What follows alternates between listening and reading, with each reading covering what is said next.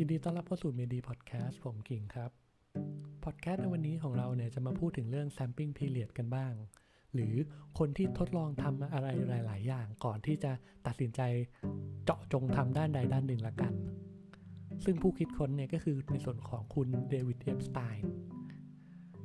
ก่อนจะพูดเรื่องนี้เนี่ยเท้าความกันนิดนึงครับ เชื่อว่าหลาย ๆ คนคงได้ยินกฎในส่วนของ 10,000 ชั่วโมงกันมาบ้างเนอะ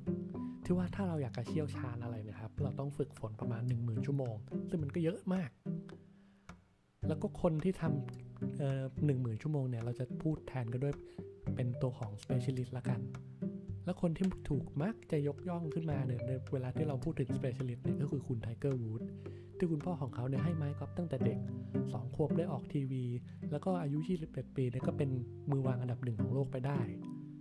หรืออีกท่านหนึ่งก็จะเป็นในส่วนของคุณไมเคิลเฟลป์สที่ตอนเด็กๆอะ่ะเขาซ้อมวักว่ายน้ำตลอดทั้งปีไม่มีวันหยุดเลย ทีนี้นะครับคุณเอฟสไตน์เขาก็เลยสงสัยต่อว่า การฝึกฝนหนักตั้งแต่เด็กเนี่ยจะเป็นหนทางเดียวสู่สุดยอดนักกีฬาจริง ๆ หรือเปล่า แต่เมื่อดูภาพรวมแล้วครับ ไม่ใช่ทุกคนที่สำเร็จเนี่ยเป็น specialist ก็เพราะว่ามีนักกีฬาจำนวนหนึ่งครับที่ตอนอายุยังน้อยเนี่ยทดลองเล่นกีฬาหลาย ๆ อย่าง ให้มีทักษะกว้างๆไม่เจาะจงครับ แล้วก็ประสบความสำเร็จมาได้ ตัวอย่างก็คือในส่วนของคุณโรเจอร์เฟเดอเรอร์ที่เขาเริ่มเล่นรักบี้ตั้งแต่อายุประมาณ6ขวบเปลี่ยนมาเป็นเล่นเทนนิสบ้าง เปลี่ยนมาเป็นเล่นสกีบ้าง มวยปล้ำบ้าง แล้วก็ไปยันถึงแฮนด์บอลวอลเลย์บอลฟุตบอลก็ตาม ความสงสัยของคุณเดวิดเลสไตน์ก็ไม่อยู่แต่เพียงในส่วนของวงการนักกีฬา เขาก็สงสัยว่าในส่วนของวงการดนตรีเอ่ยหรือวงการด้านการศึกษาเอ่ยมีอย่างนี้หรือเปล่า ก็พบว่ามีครับ เพราะว่าเขาก็ไปเจอการวิจัยอันหนึ่งที่น่าสนใจขึ้นมา โดยงานวิจัยเนี่ยครับจะเป็นการเปรียบเทียบระหว่าง การเลือกวิชาของนักเรียนในอังกฤษ แล้วก็การเลือกวิชาเรียนในส่วนของเด็กของสกอตแลนด์ เท้าความกันเล็กน้อยก็คือ การเลือกวิชาใน major ในส่วนของนักเรียนอังกฤษนะครับ เด็กนักเรียนจะต้องเลือก major ตั้งแต่อายุยังน้อย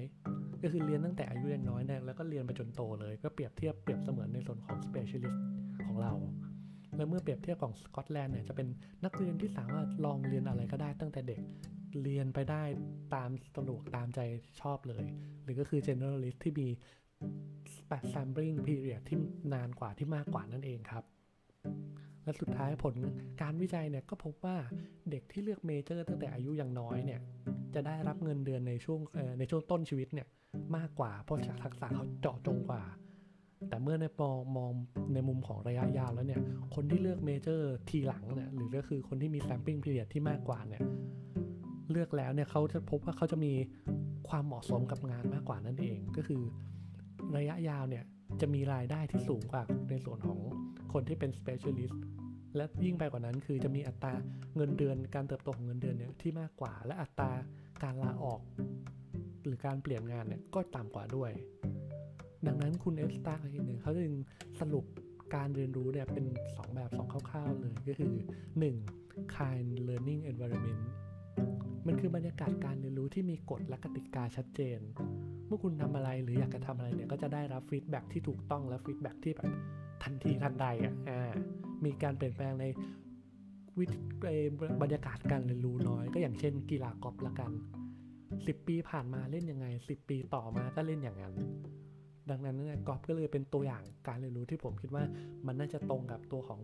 kind learning environment หรือบรรยากาศการเรียนรู้ที่มีกฎและกติกาชัดเจนและอันดับที่ 2 ก็คือในส่วนของ wicked learning environment หรือก็คือการเรียนหรือบรรยากาศการเรียนที่ไม่มีกฎตายตัวที่ไม่มีกฎแน่นอน ไม่มีกติกา เปลี่ยนแปลงได้ตลอดเวลาฟีดแบ็ที่เราได้รับเนี่ยก็ถูกต้องบ้างไม่ถูกต้องบ้างเป็นข้อมูลที่ผิดบ้าง หาฟังได้บ้าง ต้องหาเองบ้างหาแล้วก็ไม่เจอก็มีนะครับ หรือก็มันก็จะเปรียบเสมือนในส่วนของโลกยุคเราสภาพแวดล้อมยุคเรานั่นแหละครับที่มีการเปลี่ยนแปลงบางสิบปีคนสิบปีใช้ชีวิตยังไงสิบปีต่อมาเด็กปัจจุบันก็ไม่ได้อาจจะใช้ก็ไม่ได้อาจจะใช้ชีวิตเหมือนกับเราแล้วก็ได้อ่าระหวังว่าก็หมดแต่เพียงเท่านี้แล้วครับพอดแคสต์วันนี้ แล้วผมหวังว่าข้อมูลที่ผม ได้พูดในวันนี้เนี่ยจะเป็นประโยชน์ต่อพี่ๆเพื่อนๆ ไม่มากก็น้อย ในฐานะโฮสต์ของวันนี้ ผมหมดหน้าที่แต่เพียงเท่านี้แล้วละครับ สวัสดีครับ